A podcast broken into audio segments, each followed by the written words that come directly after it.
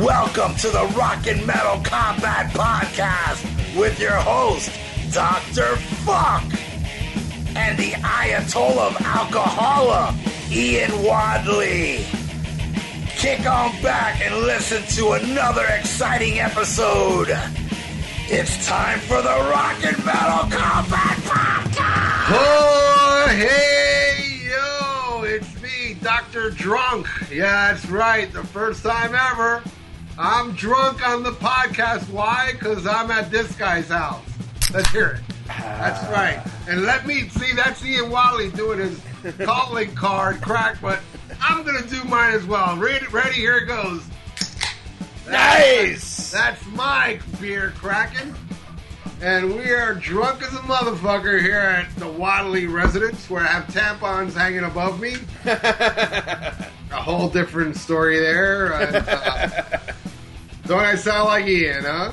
Nice. You sound beautiful. That's right. I'm here in New Orleans and I want to thank Ian for being a gracious host No problem, brother. and taking me to Bourbon Street. Got all fucked up, went to go see Rush, and then afterwards met up with somebody that we're gonna make fan of the week this week. Uh, we'll talk about him later. Him and his lovely girl, the cool people. And uh, but this episode is about the show we saw last night. We saw Rush. What's the name of that place they played at? Uh, the Smoothie King Center. The Smoothie King Center. The, really? That's Yeah. the name of that place? That's the name of it now. It was the arena, but now it is the Smoothie King. You know how that shit goes from Coral Yeah. Sky. Every two years, somebody new buys it and they change the name.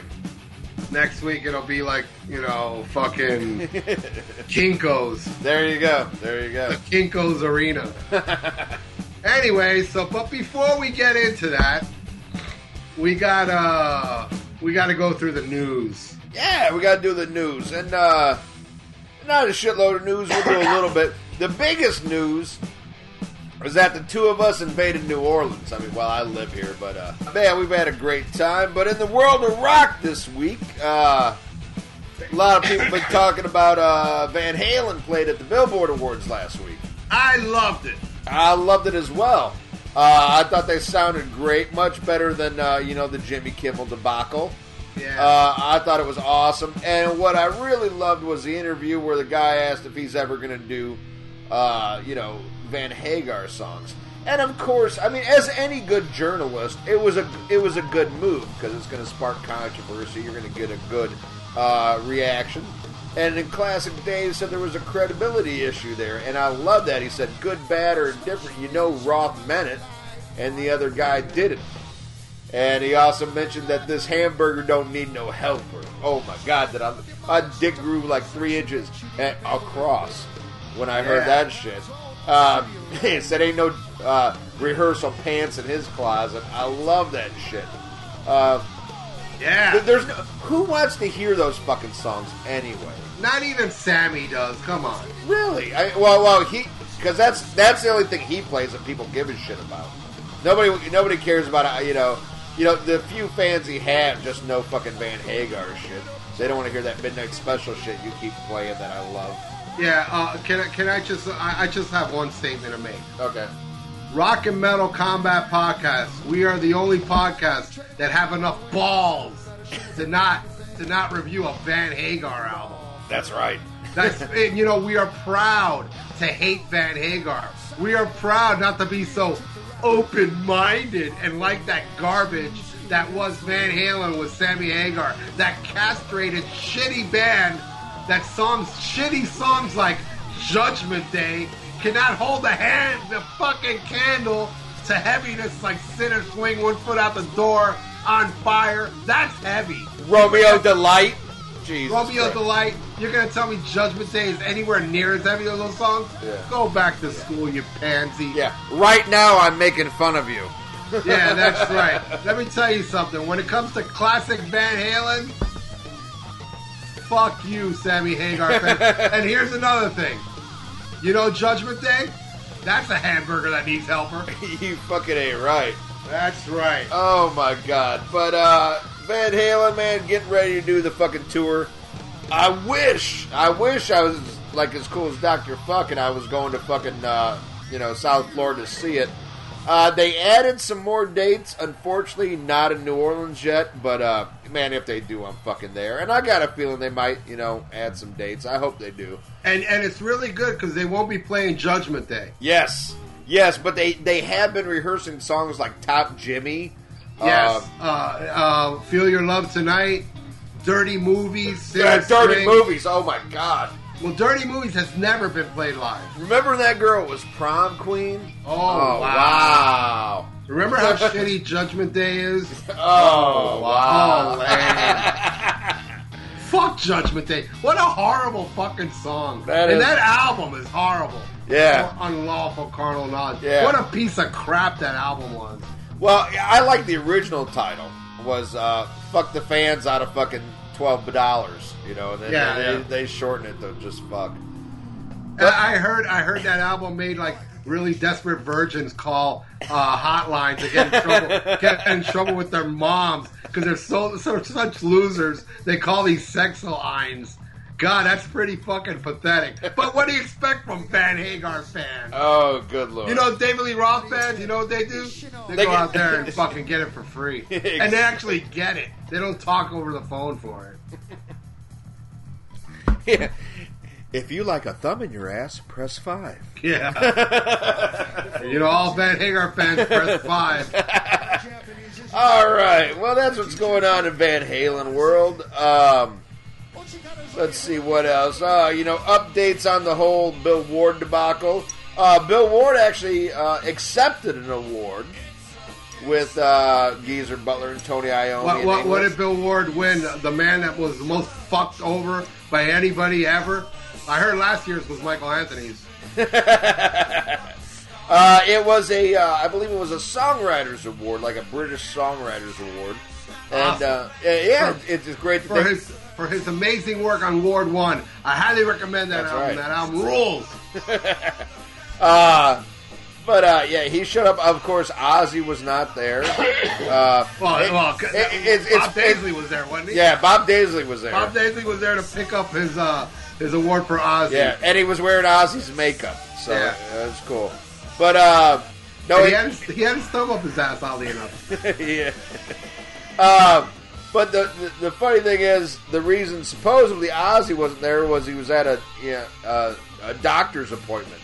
But Bill Ward's the one with all the health issues. But uh, Ozzy couldn't make it because he was at the doctor's office. There you go. But it was it was great to see Bill, who Bill has lost a tremendous amount of weight, and hopefully you know due to natural occurrences and not because he's sick. But uh, you know he said he would love to come back to Sabbath, but he will not until this dispute with Ozzy is settled.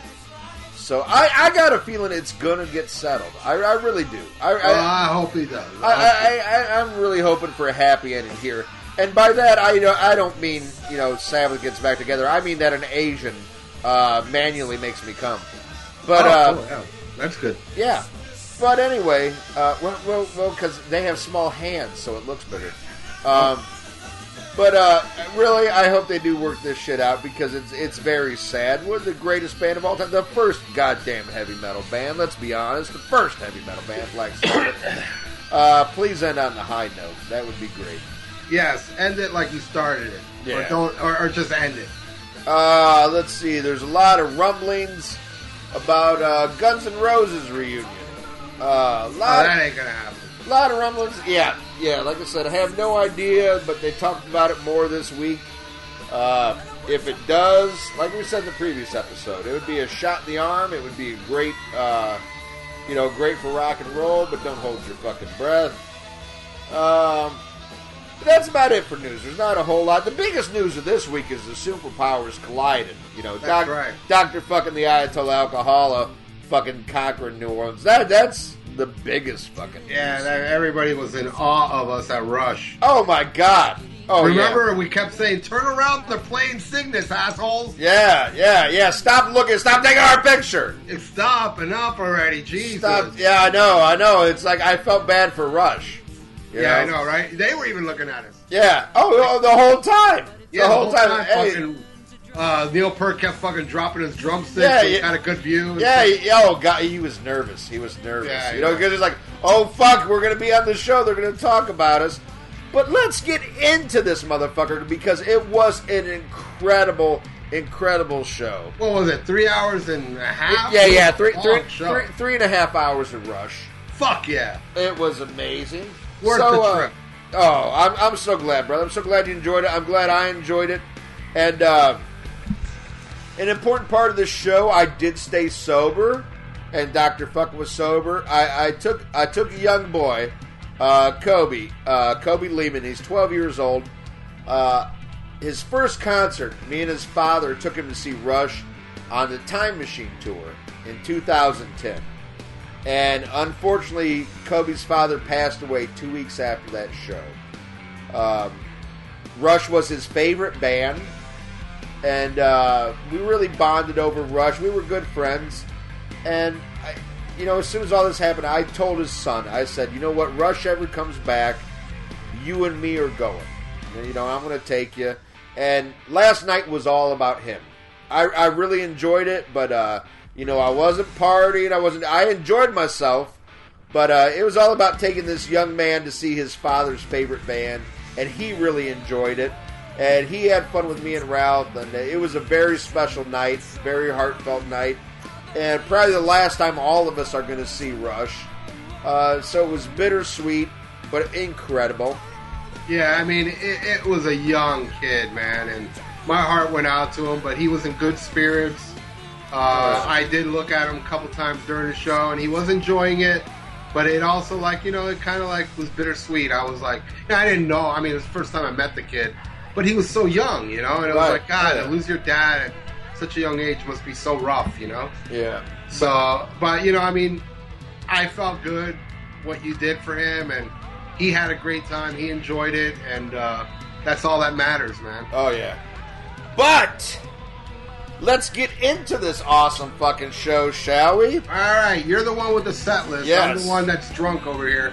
I'm not used to being drunk like you, my friend. I used to be a, a drunkie, but now it's like I'm only on my fourth beer and I'm polluted because my tolerance level is super low. You can't make no babies because you're so polluted. And Ian's on his 15th, I think, something like that. Yeah, and I'm, I'm, I can totally maintain. But uh, all right, let's get into this show. It started off with a nice little video. Uh, it's kind of funny, like an animation video where it, it's rushed through the years. Yeah. And it's so funny. It shows it from the beginning all the way through. All the, the '80s part really cracked me up, where it showed how horrible they all looked in the '80s, especially when uh, Geddy Lee had the little like raccoon fucking rat tail hanging, you Yeah. know, with the poop ball on his head. And it was really funny. And something I didn't even notice. excuse me, until we got to the show, and maybe it's because I was sober and I had what alcoholics referred to as a moment of clarity. It finally hit me like a ton of bricks. The whole set list was their history in reverse, starting out with the newest stuff and then going back and back. Right. So they open up with songs off of uh, Clockwork Angels, an incredible album. But man, when the first song started, and the first song was uh, "The Anarchist," Yeah. and uh, the sound I thought was absolutely horrible.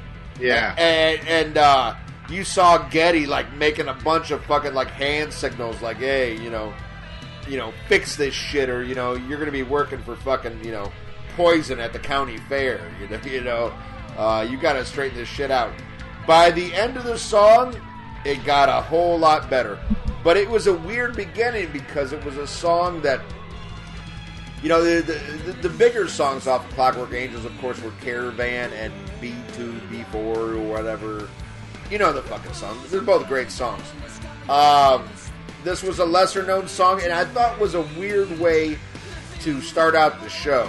Um, but I, I, I love how, you know, they Rush always stand by what they put out. Uh, the same way Iron Maiden does. If you see Rush on a tour for that particular album, they're going to play a good amount because they believe in the product they just put out, and I respect that.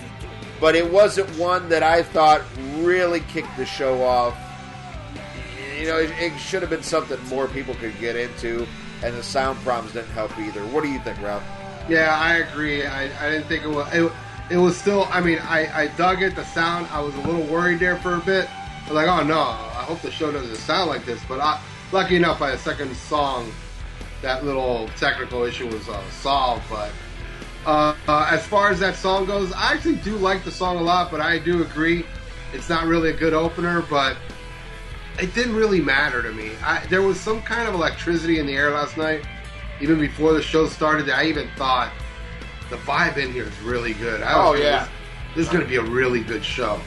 You know, and also my first time in New Orleans. You know, I experienced a show outside of my state, which every time I do, for some reason, every time I see a show outside of Florida, it's always an amazing show. Like Kiss at Madison Square Garden, ACDC at the LA Forum, uh, you know, the, the Clash of the Titans in San Francisco, that other hurricane relief in New Jersey, and I can go on and on. The Ramones in Germany. Uh, I mean, all these shows that I saw were magical when I leave Florida. So, and last night was no exception. By the time the second song came in, which I'd like to add, uh, they, you know, everybody knows the set list, but last night they used an alternative set list Yes. where they they played, uh, which they have played already a couple shows with this set list. Am I correct? Yes, I believe there, there's at least two or three shows. There's four songs that are interchangeable from a. Uh, the set list consists of 26 songs, and, and, and there's four that they switch up. And we saw the alternative set list last night. So, and then the second song again wasn't really one of my favorite. I like it because I love Clockwork Angel. What's the name of the second song? the second song was the Wreckers. Okay, the Records, which was supposed to be the title track, Clockwork Angels, but they changed the record Right. again. I mean, if you ask me, I, I would have preferred Clockwork Angel, but Yes. who am I to complain? It was okay, but I'll let you go into the next song. But before you do, I gotta say, to me, it picked up a lot with the third song. But go ahead. Oh, well, I totally agree with you. Uh, the Wreckers, uh, not a bad song, uh, and they had a really neat, uh, man, the videos they got going on behind this were some incredible stuff that would go back to stuff that they had, you know, you know, pre-done, and then it would go to live footage. And in the Wreckers, you know, is is about you know a, a ship on the ocean and you know the rain and everything. And oh my God, the lasers making it look like a thunderstorm the laser show was out of this world last night. That that that's the cool thing. I remember like it showed like a ship Right. in the ocean with with rain. Yeah. But with that rain was kind of 3D-ish. It came out Yeah. of the audience because they also had these lasers right. that were on top of the lighting scaffold that was coming down across the screen with the actual rain that's on the screen hitting the audience, and it looked so cool. Oh, yeah. that that was visually amazing. Oh yeah, it, it was awesome. That that was almost one where like uh, you know the effects you know were overpowering the song. It was still good, but once again, you know, you got a lot of people. It's a newer song, uh, but they're going back in time, and I really dug that. But Ralph hit the nail on the head because whatever little sound problems they did have in the beginning were totally fixed by the third song, which is "Headlong Flight." I love that. Oh my god! Not only is that a great song off of Clockwork Angels, but oh, the sound by this time was perfected. Yeah. And Neil Peart, Pert, whatever, Pert Plus, uh, d- did a mini drum solo during dur- yeah. during this. So it's like, people, really, this is the last time you're going to get to see him, unless they do a couple one-off shows here and there. This is the last tour. Go see this. Neil knows it. That's why you got one and a half drum solos. It was fucking amazing. Headlong Flight, one of, one of the highlights. You know, Yeah. especially for a newer song, it is such a great song. And then, and then with that little, you know, Neil solo in the middle, incredible. What do you think of Headlong Flight? way better than Judgment Day. I love that song. I, you know what I love about Headlong Flight too is that little unaccompanied bass thing that that uh, Geddy does. That little thing he does, and then it goes into this like. It reminds me of Anthem, the, the song Anthem. It has that that that heavy tightness. It's such an amazing song, which I was happy when uh, that last album came out that they made that the video. Um, yeah, amazing. I, and that's when, to me, the, the show really took off. oh yeah, I agree. Musically, it took off from there on out. Uh, couple, couple for me low points, but we'll get into that when we get there. But, but there were way more high points. I'll tell you. It was just like maybe one or two parts of the show that I was like, eh, I could have done without that, but they way more than made up for. Let me put it this way: the songs that I came here from the original set list I wanted to see, every single one of them they played. Yeah. They didn't play no song I did not like. Oh man, I came to see this, and they and they changed it for that. No, that didn't happen. So I was happy with that. Uh, what was the next song after Headlong Flight? Uh, the next song we dip back into the album before, which is uh, admittedly an album I'm not familiar with, and I don't know if I've listened to it all the way through. Is Snakes and Arrows, oh yeah, but uh, but a song I was familiar with off that album that I thought was really good called Far Cry. I love that song. Yeah, that was a really good song, and uh, man, they did they did a great job on that. And uh, you can tell what was really neat is watching is, is here's men all in their you know early sixties, but they were smiling, man. You you saw fucking uh, Alex looking at Geddy, and Geddy was still prancing around like he he he slapping the bass, but then Yeah. he, he'd run all over the stage. He'd do that little prance he does and Alex smiling, and oh my God, Neil was a was on point all fucking night. Holy shit! But Far Cry, uh, for I, I'm glad for an album that I'm not that familiar with that they played that because I didn't know it, and I really enjoyed it. What do you think? Uh, I think it is that their best song off that album, my my opinion, and I was glad if they were going to pick any song from Snakes and Ladders, it was that one. And uh, now, something that we haven't discussed yet is there are albums that they skipped, Yes, which Yeah. we will talk in. And you know, to me, it was a little disappointing because some of those albums I really love. I agree. But- and, and some I'm glad they skipped. And so, and yes, most I'm glad they skipped. and one that they did not skip that I was very happy they didn't because I don't think it's a very well received like. Well, it is a well received album, but it wasn't. You know, it's like only Rush fans would know this album. You know, but we'll talk about that when we get there. But uh, Far Cry, great. It was great. They played it awesome. I enjoyed it thoroughly. Two thumbs up. What's the next song? All right, the next one I would probably say was the low point of the whole show for me. And maybe it's because I'm not that familiar with it. Maybe I got to go back and listen to it, and I might enjoy it. But uh, was an instrumental off of uh, Snakes and Arrows called "The Main Monkey Business," Yeah. and I just didn't think like they have some great s- instrumentals, and to me, this was probably the least interesting one I've ever heard. But then again, I was unfamiliar with it. I, I will fully admit that. Um, and it wasn't bad. I mean, it's, al- it's always great musicianship, but I wasn't familiar with it, and nothing jumped out. So the low point of me was the main monkey business. What do you think, Rob? Well, n- not for me because I am aware of that tune, and uh, and I mean it wouldn't have been one that I would have picked for them to play, but I don't hate the song. I think it's a good instrumental, and it's no YYZ, but it's still good, and it kept me entertained. I, I it wasn't really a low point for me. Low points were probably the next. What was the next one? Uh, the next one was when I actually stopped to go get a T-shirt because I, I had the set list, and I know this is terrible. Like I shouldn't do it because part of the thrill is not knowing what they're going to play. But in this day and age with the interweb, everybody knows everything. Yeah. But they surprised me here. I thought it was going to be one little victory off of. Now that now they've gone to vapor trails, and uh, I do love one little victory. But they changed it up, and they said, uh, you know, Geddy was talking about like he goes every once in a while we come across a song like, hey, I forgot about that song. I really like that. How come we never played it?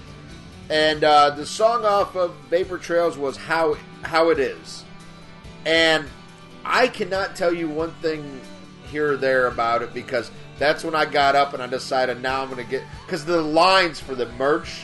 I've never seen lines this long at a show. Yeah, it was ridiculous. Oh, it was it was fucking. I, and we went like on different floors, and every every merch booth was you know.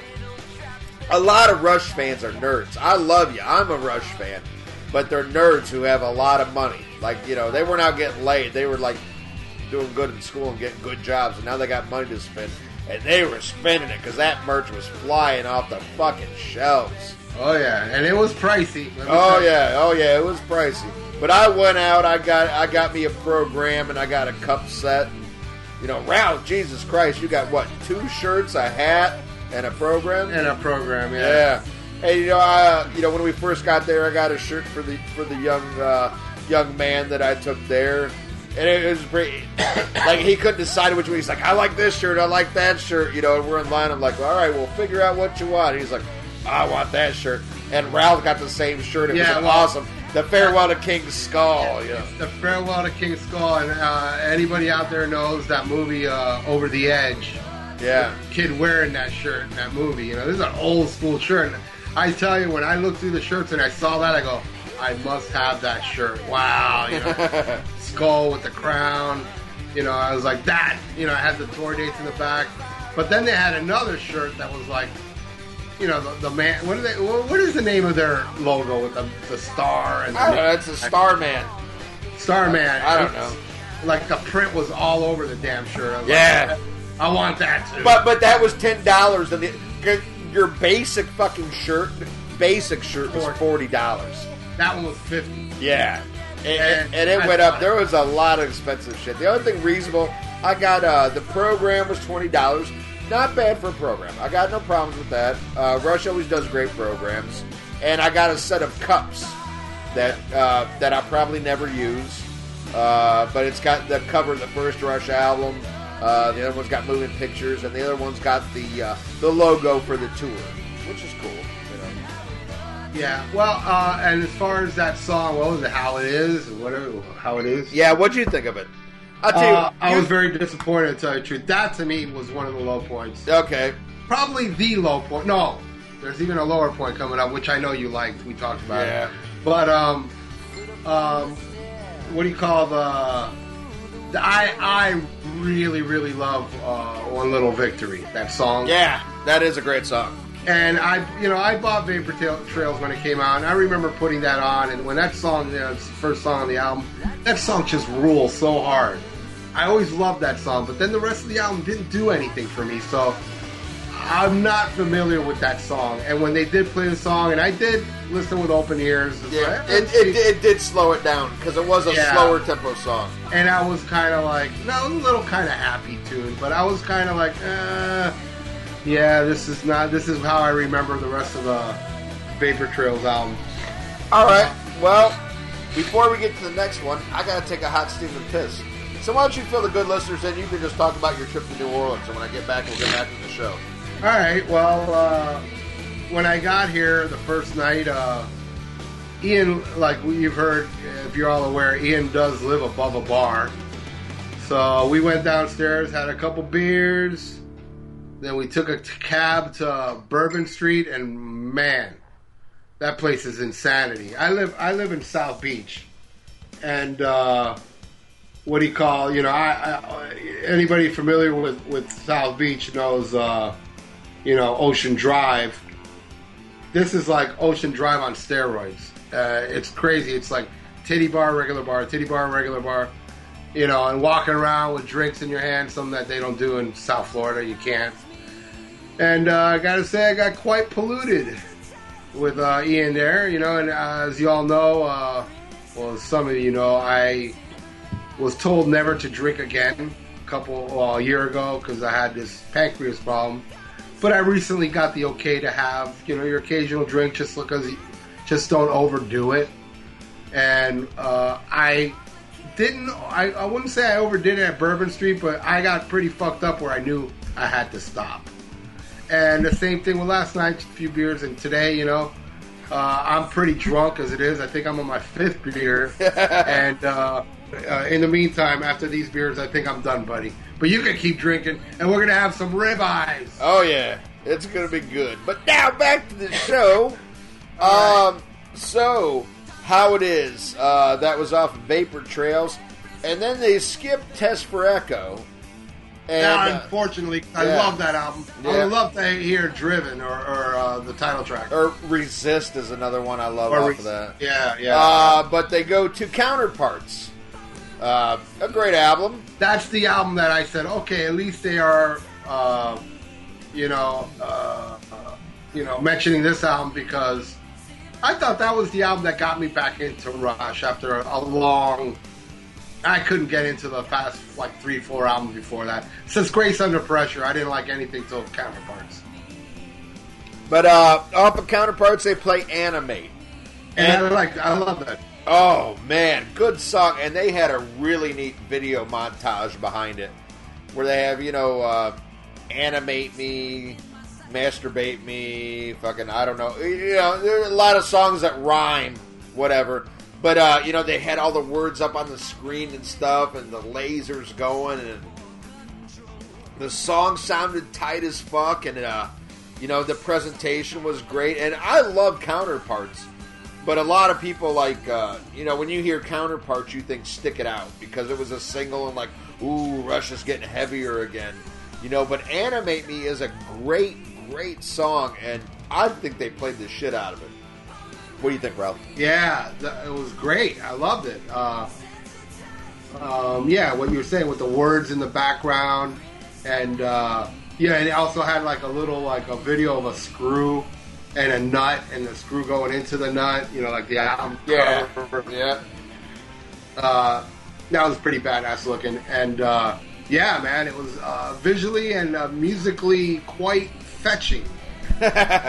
All right, well then I we say. we go into something I thoroughly enjoyed, but I got a feeling my co-host here is going to say something different. But we go. Into what do you mean? What do you mean? You have a feeling? I told you I didn't like it. Oh yeah, all right. Sorry, I was trying to keep the audience on edge. Uh, uh they go to the album before uh, Counterparts, which is an album I love called "Roll the Bones," and they played the title track "Roll the Bones," and I love the shit out of this song. It was a lot of fun, and the funny thing is, the whole time it's playing, I'm like, what are they gonna fucking do when it gets to the rap part? And they had this video montage that was fucking hilarious, where it's Phil Rudd, Jason Segel, uh, Trailer Park Boys, Les Claypool, Tom Morello.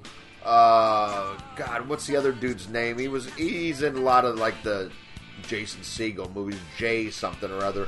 But anyway, all these actors and musicians lip syncing the part to uh, uh, to roll the bones, and, and the best was the Trailer Park Boys. If not familiar, you know, there's this character with some goofy glasses and shit, and it was the funniest shit.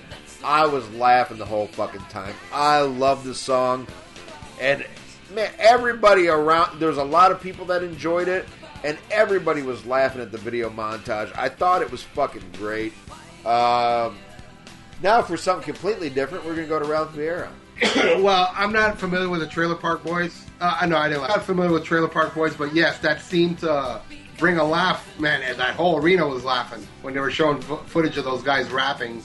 And uh, but yeah, it's a song that I never really liked. go now they skip uh, an album I love, Presto. They also skip an album I hate called Hold Your Fire. They skip another album I hate called Power Windows. Good. And then they go to an album that I do love called Grace Under Pressure. Now, what they were playing off of this was Distant Early Warning.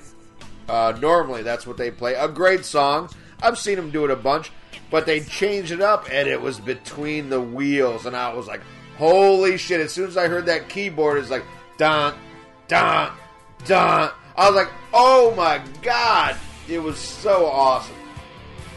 Sound, I've, I've heard him play it before, but man, it was a pleasant surprise and really good. It, absolutely a, deep track that I love off of uh, Grace Under Pressure. What'd you think, Ralph? Fuck yeah! I was very happy that they played this one. Like you said, I've seen them do uh, Distant Early Warning uh, quite a few times. Which I believe me, if they would have thrown that out, I would have had no problem with that either because that song rules. And this was like the end of Rush to me back in the day. Uh, it was up to this album. Everything after I didn't care for. So, and be- between the wheel is uh, is actually one of my favorite songs off the album, and uh, I'm glad they picked that one. I was like, all right, looking aware of the set list, so I was expecting Distant Early Warning, and even when Geddy like got on the mic and go, okay, this is one off Grace Under Pressure. I was like, here we go. This is the early warning. This one's called Between the Wheel. I was like, oh, fuck Oh yeah. yeah, no. You know, and they awesome. played it so good. And it was awesome. I loved it. Uh, but that didn't end the set, did it? There was still oh, a couple oh, more oh, songs. no, no, right? there, there was one more song, and this is really where the show took off. I yeah, mean, this is what this I- is when I- the crowd. This Oh, yeah. song got the best reaction so far the whole night. Oh yeah, so I mean, you've got. I mean, I mean, it's Rush. You've got a shitload of fucking Rush nerds that knew everything.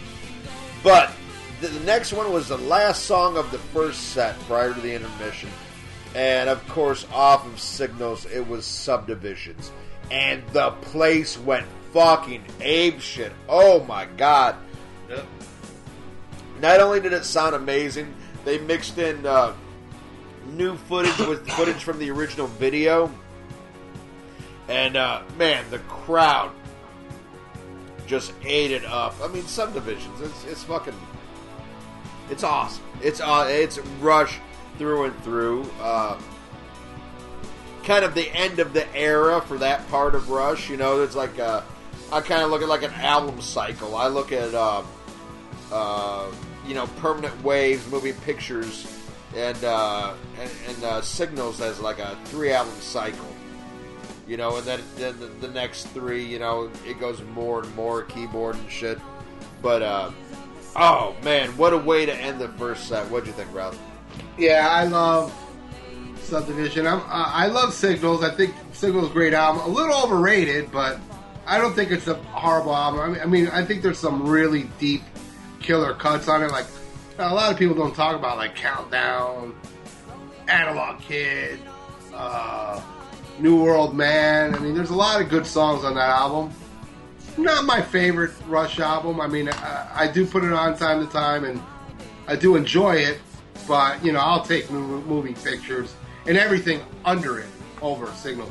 Actually, when Signals first came out, I saw the Signals tour, which was the last time I saw Rush till uh, Test for Echoes. I don't know why I didn't go see Grace Under Pressure at that time. I it might have been financial, might have been uh, I couldn't get a ride, but uh, after that, I had no. I could have seen Rush on that tour with Mr. Big. I think that was Hold, My, Hold, Hold Your Fire. No, that, that was Presto. I saw that. Okay, Presto. I could have seen those shows, but I had no interest in them anymore. So it wasn't until I heard Counterparts I was like, ooh. But you know, I don't think Counterparts came down here, and then Test for Echoes did. I went to go see the Test for Echoes tour, and I never missed a show. Every show they did in South Florida after that, I was there, and uh, and this one was playing Tampa, and I was making plans to go to Tampa in our uh, last week when me and Ian were doing the show. Well, no, two weeks ago, wasn't it? It was two Uh, weeks. no, yeah, no, it was a week ago, dude. yeah, a week ago. Yeah. Ian, Ian mentioned they were playing here, and I go, "Whoa, I'm going to catch a plane ticket and go with you. That way, I can see New Orleans for the first time." Because I was ready to go to Tampa. I was ready to go see the Tampa show, you know. But I figured, fuck it, I'll come here and see it, you know. Yeah, no, I remember. I mean, we were talking about this months ago, and you're like, "Ah, they're coming to Tampa, but I got to drive to Tampa." Yeah, I don't know, and I'm like, "Dude, know. it's the last one." And then as soon as you saw the set list, that's when you changed your That's tune. when I changed my mind. Because believe me, before the set list, I was like, I have no And my now ex girlfriend wanted to go, and I was telling her, No, I don't think so, man. Fuck Tampa. And you know what is Rush gonna do? Any different than they've been doing? I mean, I've seen them throw out Passage to Bangkok and you know some really cool shit through the years, but they're not gonna do stuff like Cygnus, you know. So, but you know, then when I saw that set list, not only Cygnus and Lakeside Park and all that shit, which we'll discuss later, I was like, fuck, I have to see this. You know, not just because it's the last chance, because even if it was the last chance and they didn't have these songs, I wouldn't want to go. But that sold me, those songs. And uh, Subdivisions, the last time I saw them, was the opening song. They opened the show with Oh wow, wow. On the uh, Clockwork Angels tour, the opening song was. Yeah, that that one didn't come to New Orleans. They, they hadn't been here since the Time Machine tour. Okay, I mean, if you would ask me, I would have preferred Analog Kid, but yeah, that's fine. I saw them do Analog Kid, I think, on Snakes and Ladders, or maybe even the last ones. Uh, I can't remember Clockwork Angel. I know they played uh, Analog Kid, one of the last times I saw him. But, Anyway, but there, there, there was though. There was no denying when dun dun dun Yeah, yeah, dun yeah. dun. That place went fucking ape shit. Yeah. Oh my god. Because it was like all those non-Rush nerds were like, "Whoa, finally a song I know." Yeah, exactly. but uh, that was the last song uh, before they took an intermission. yeah, Uh, probably about a 15 minute intermission. yeah. It wasn't that long. Ralph wasn't sitting with us. Ralph was in. Uh, was probably was about more, more in the center. Yeah, you were probably about hundred feet away, and uh, but it wasn't sold out. It was, I would say, about ninety percent capacity. Wouldn't you say, Ralph? Yeah, roughly. Yeah. Yeah. Uh, but I realized there was an open seat next to me, and nobody showed up. So we agreed we were going to meet up for the intermission. I told Ralph, I was like, "Fuck, dude, there's an empty seat. You got to come sit with us so we can watch it." And it, it, it meant the world. Like even, even the, the young boy we took, he was happy because he thought Ralph was pretty cool, and uh, it was great. So the three of us. After the first intermission, we got to watch the whole rest of the show together, and it, it just made the night that much better. That you know I could enjoy it. Fucking Ralph's foot was top tapping nonstop next to me, man. I'm Yeah, because because the second half, man, it went. Oh my god! It went full blast. Oh my god! So they come back after an intermission with uh, a little video they call "No Country for Old Hens." Oh, it was a, it was a combination of videos they've done over the last three tours, and not only those scenes, but it was also outtakes. Yeah, mostly outtakes. and the outtakes were fucking hilarious. Yeah, it was them fucking up lines and stuff. Oh god, it was funny, really good. Yeah, yeah, it was really good. Uh, and and you know a lot of people knew what was coming up next. It was it was so awesome because I mean it was actually a pretty lengthy montage. It was probably about I don't know ten minutes or so, and then it ends with uh with South Park. Yeah. You know, and, and Cartman saying "fuck you," I'm Geddy Lee, and I'm playing. I know how Tom Sawyer starts. It starts like this, and then the screen rises up like right as South Park's getting ready to play it. Bam! It's fucking Tom Sawyer.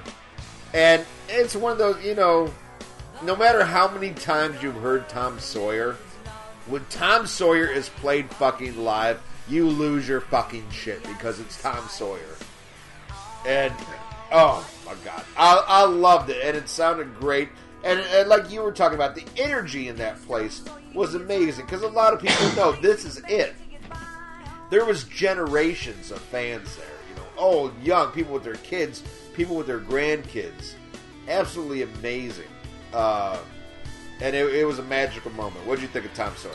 yeah, I mean, seeing him play it a million times, kind of burnt out on the song, but I don't, like you said, live, it's great, man. It's great, and you know, I, you know, Neil Peart. A lot of people are amazed when Neil Peart says, uh, "Oh, you know, I'm always happy when we're done with Tom Sawyer because it's like."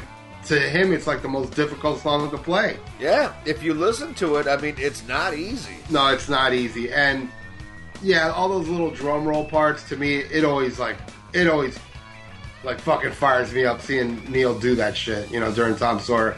My favorite part of the song really. And uh and then they go into what was supposed to be Red Barchetta, Yeah.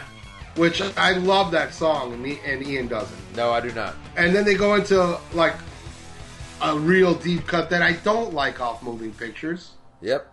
and uh, a camera eye. And which again, look, I dug it live because of nostalgic reasons. I saw them play it not too long ago. A couple like Time Machine, they did the whole moving pictures album. So yeah, I and I and also if you want to go old school, I saw them play that on the Exit Stage Left tour. Nice. I saw Moving Pictures tour, and they did not play Camera Eye, but I did see Exit Stage Left in Lakeland, Florida, and they played Camera Eye that night. So I have seen them play more than a few times. If you ask me, I would have preferred Vital Signs yes, thank you. Or Witch Hunt, you know, or you know, even Free Will, or YYZ. Well, no, no. Well, Free, free Will's on. Uh, I mean, not Free Will, Limelight. yeah. I'm drunk. I know it's great. It's great. Isn't it fun? Isn't yeah, it fun? Yeah, yeah, yeah. Anyway, Uh, So, uh, but it was still okay. It's a long damn song, though, Yes. man. Yes, that it- song is so long. it it is. Um, It's a nerd song. It i- it is a nerd song. What I'll say about it though, I really enjoyed the video they had for it. Yeah, was- the background. Yeah, yeah. Uh, when I because we me and Ralph both kind of looked at each other because he knows I do not like red barchetta, and uh, and we kind of look at each other and, and I was thinking the same thing. He looks at me, and goes, "This sounds like Camera Eye," and I was like, "It is Camera Eye," and I was like, and I said I was okay with that. Actually, I would rather hear Camera Eye than Red Barchetta, but I'm still not a Camera Eye fan. I would have much rather heard fucking Vital Signs, YYZ, uh, Limelight. You hit the nail on the head there. You know, my least favorite songs are Camera Eye, Witch Hunt, and Red Barchetta. Those I are. love Witch Hunt, and and I I, I would I love Red I, Barchetta. I'm not saying that I hate them, but they are my least favorite. Well, maybe Red Barchetta I kind of hate. But, I- I but but, but. Camera Eye and Witch Hunt are my least favorites on the album. And a lot of people don't like Vital Signs. I adore Vital Signs. God, I love that song, man. Um, favorite Rush song. Period. So then, uh, and it was a weird reaction, you know. Uh, you know, you had some Rush nerds going ape shit. We had a funny fucking Rush nerd by us that was dancing the whole fucking time. Oh, that guy knew every word. Oh, oh, it was the and, and the most spastic white guy dancing. It was it was this was the whitest audience I've ever seen in my life. Yeah. It was so white. There was there was some black people working the uh, the event, and they were wearing whiteface. It was terrible. It was so honkalicious. But it was it was it was a great show. I, I did see one black dude that was totally into it. I was like, awesome, awesome, you know. Uh, but for the most part, man, was it a fucking honky fest. But uh, but uh, after Camera Eye, they go into Spirit of Radio, which uh, always goes over well. It's another one of those like, man, I you know I you know if I had my druthers, I'd pick YYZ, you know, because we all agreed this was the first time we saw Rush without them playing YYZ. Yeah. Uh, but Spirit of Radio got everybody into it. It was more about it was more about that. It was more about there was unity between the whole audience because there wasn't one person there that didn't know and couldn't sing along to the Spirit of Radio. You know the cotton house. You know everybody went fucking ape shit. Uh, really good. What'd you think of Spirit of Radio? I never, ever, ever, ever get tired of that song. That song is just magic to me. I guess it's because, I mean, we were talking about this last night. I can't remember the first time I discovered Rush, but if I was to guess, it was Permanent Waves. I think that was the first time I heard them. So, and so I guess that's why it makes it special to me. I love, I love that album. I mean, that that's one of my now that one blows away Signals in my opinion. I mean, that's Oh, I agree. I agree too. one of their best albums, man. That was, you know, kind of, you know, you were talking about moving picture signal. I even would put Permanent uh, Waves because Permanent Waves, they were trying to get away a little bit from the whole long pieces, Right. and so you know, Permanent Waves and Moving Pictures and Signals were kind of like the three. Right. You know, oh, you But- did but- say but- Permanent Waves. I Yeah, think. yeah. But I, I prefer permanent waves over moving pictures. So do I. I think it's one of my favorite albums. I mean, mine is very predictable. I mean, my, mine's twenty one twelve, but I love Farewell to Kings almost as much. And uh, and permanent and I love Hemispheres, Permanent Waves, but I love everything from Rush all the way up to Signals. Let me put it that way. And some of their later stuff. I love Test for Echoes. I love Counterparts. I love Snakes and Arrows. No, I didn't love Snakes and Arrows, but I loved uh, Clockwork Angels. Clockwork Angels. I love. But anyway. uh, after after Spirit of Radio, what we forgot, you know, we moved on from you know the two songs from Moving Pictures. They went from Signals to Moving Pictures, and Spirit of Radio started Permanent Waves, and then we go on to another one. I think was a huge highlight of the show. Yes, big time. Jacob's Ladder. Hell yeah. Holy fuck! And oh my god, the, the video for this, the lasers, Yes. the music, holy fuck! And and the people, it was really neat because you know I look around, I'm like, okay, okay, you're a Rush fan, you're a Rush fan. I'm looking around, the smile on people's faces that really know and love Rush when they broke into Jacob's Ladder, it was fucking incredible. Oh my Oh, god. yeah. Oh my god, Uh, definitely. Um, my definitely my top five probably of the songs played. Yeah, yeah, definitely one of the ones I was looking forward to from the set list I saw. Uh, Jacob's Ladder, I have not seen them play that since the moving picture store. Another one of my, I mean, everything off permanent uh, waves. Like, like a few tours ago, they played Natural Science, and I was like, yes, Yeah, I love that. And Al- uh, how do you pronounce that? Altru Nanu. yeah, yeah. I, I- know what you're talking about. I'm not even going to embarrass myself. Intro, Yeah. intro nullis or whatever the fuck it is. Uh, you know, anybody that wants to correct me can go to fucking hell. Uh, and then we go into, and, and this is when you know. I also want to say that they played Jacob's Ladder in its entirety. Oh yeah, yeah. It yeah. wasn't no half-ass like. you know, Oh no no no! They did, they did the whole thing, and it was song. it was incredible. yes. But then I was even more excited. As much as I love Jacob's Ladder, My highlight. I knew now we're going to the fucking seventies. Yep. Now we're going to my favorite era of Rush, and uh, it was Cygnus X One Book Two, Hemispheres Part One Prelude, and that's all they played of it. But you, you know what? It, it's cool. They they played enough of it. You know, it, w- would I've loved to hear the whole thing? Yes, but the way the way they played it was amazing. And you Yeah. look around, and it was funny. You could really tell, like a whole new section of people were standing up, and now you're seeing older people stand up and screaming and fucking happy and amazing. And I was I was so happy and I was so proud. I'm like, that's a rush, motherfucker. You know. And I'm sitting there. I went and took a piss at one point. Uh, I, it was probably during that how it is or whatever. And uh, you know, one guy's like, "Oh, I haven't seen Rush since '83," and then the, the the guy on the urinal, you know, to my left was like, "I haven't seen him since '79," Wow. and I was like, "Holy shit!" But to, to see like this older generation of rock fans uh, stand up and, and and knew, you know, you know, they're they're fucking shaping and fucking playing the guitar solos. They knew every band. They, you know, anytime there's lyrics, they knew every lyric. Uh, this was, you know, when this show got, you know, almost became like a church service. You know, it was that fucking magical and that amazing. You know, I just kept looking over at Ralph, and from this point on, Ralph did a lot of filming. Yeah. And and uh, I don't know how it turned out, but I'd love to see it. But Yeah, man, I- I I, I, just to see it you know. I, I, I would look at I would look at you know the young man I took you know with us, and he knew more of like the '80s Rush and stuff like that. So this part was kind of he didn't know these songs, but he was still having fun. But I'd look over at Ralph like they're fucking playing Cygnus Book Yeah. Two, brother. You know, like this is magical.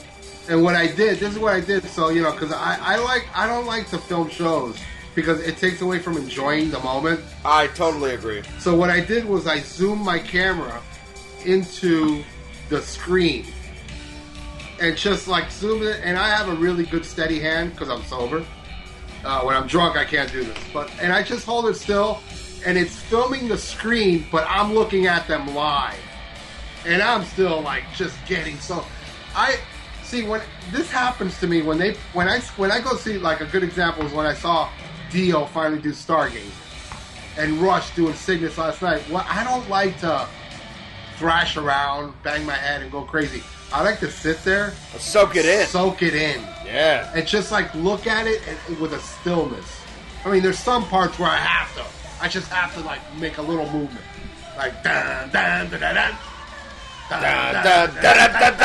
I have to do a little movement, Yeah. but my hand is still steady on that screen. So whenever we have our YouTube channel lifted banned, on this episode, I am going to attack all that footage, which I will talk about what other shit I filmed. Because here's the thing I didn't take no video camera, I took my regular camera where the battery runs out quick, so I had to pick and choose what I had to film. And I had two little batteries, so I had like a good 20 minutes worth of video footage I had to pick from.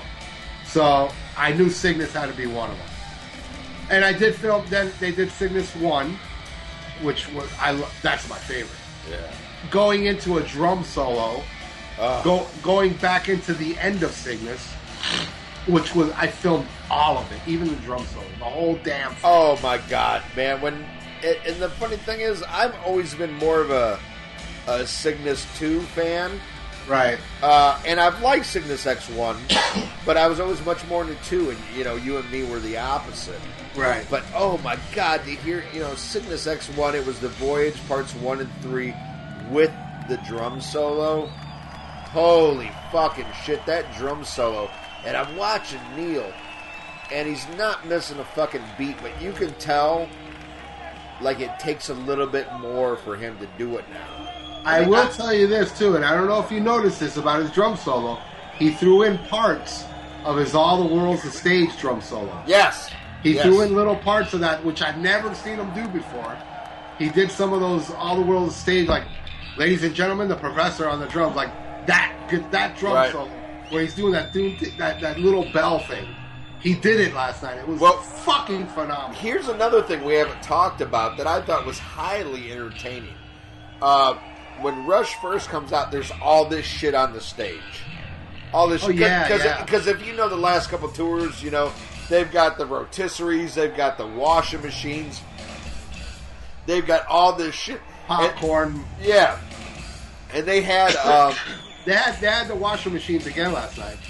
Oh yeah, oh yeah. They, they mixed everything, and because the whole thing was a trip back in time. So, uh, like while a lot of the songs are playing, they got guys in red suits that look like the people on the cover of fucking uh, movie, Movie pictures. pictures. Yeah, they're changing shit, moving shit around on stage. They're taking yeah, amplifiers yeah, out. yeah, yeah. They're taking them out and moving them and putting them around. And then as as it goes deeper and deeper, then they remove all the bullshit. Then it's just amps Yeah. and then the amps slowly go away. And by by the encore, there is nothing on stage at all Just those three. except those three. But we'll get into that because there's something Right. special about that part too. Right. But uh so anyway, so we talked about Cygnus Book X2, you talked about Cygnus X1. Uh the drum solo I'd like to talk about was absolutely amazing. Uh I saw last year I got to see Motley Crue on their farewell tour and Tommy Lee does what is visually an incredible solo. He comes out on a fucking it's like a roller coaster that goes out into the crowd. The effects are amazing. The drum solo was fucking horrible. Justin Childers will tell you this if you're fucking uh, you know lonely enough to call that fucking homo. Uh, he'll tell you how bad a drum solo it is, and it was. It was a horrible. drum- It was visually awesome to look at. The drum solo was horrible. The drum solo last night by Neil Peart made Tommy Lee sound like fucking Rikki Rockett. I mean, it was fucking amazing, on point. Ralph brought out, you know, that he, you know, there's parts he plays off of all of the world's a stage, and uh, and another thing we didn't mention is uh, as the as the show goes on, they they tone down his drum kit too. He has a much bigger drum kit for the first set. And with the second set, you know, they, you know, he's got the, the double bass with the fucking, you know, the, the Star Man from Twenty One Twelve, and uh, but they bring out different stuff like he's got all the bells behind him, and that's I, I thought that was amazing because there's so many songs where it's like doo, doo, doo, you know, he's hitting those bells, and then that fucking sixty year old man would fucking spin around real quick and bam, get right back With- the kit. a- and he'd have that mallet. Yeah. It's like oh. a hammer. Oh, He'd man. a hammer to hit those bells. And then he would turn around and not miss a beat and go back to the fucking, you know, the yeah, he'd have to jump up. He'd have Yeah. to literally stand up, Yeah. go behind himself, and play those things, and then sit back down and get back into it. Oh, Which he, he did a lot. yeah. The songs following. Oh, yeah. Oh, yeah. And uh, so after, you know, the awesomeness that was Cygnus 1 and 2, it goes into a song that historically I do not like. I've never been a fan of. And that's Closer to the Heart. But I appreciate that it was played because it is important in Rush's history.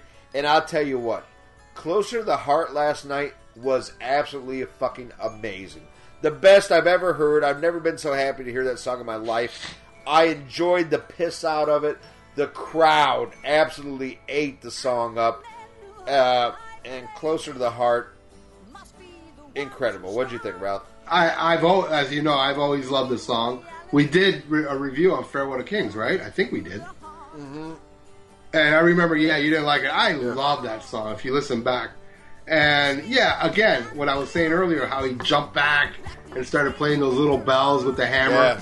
Doon, doon, doon. Yeah. Oh, yeah, it was awesome. It was just amazing, and and uh, to me that song, everything about the song to me is magical. The music, everything, but to me, the greatest part of that song are the lyrics. You know, uh, if you listen to those lyrics, it's very. I mean, especially for Rush, it's kind of like a very heartfelt, no pun intended, song. You know, it's. Uh, I don't know. It's it's a great. It's almost like a Rush love song without being a love song, but.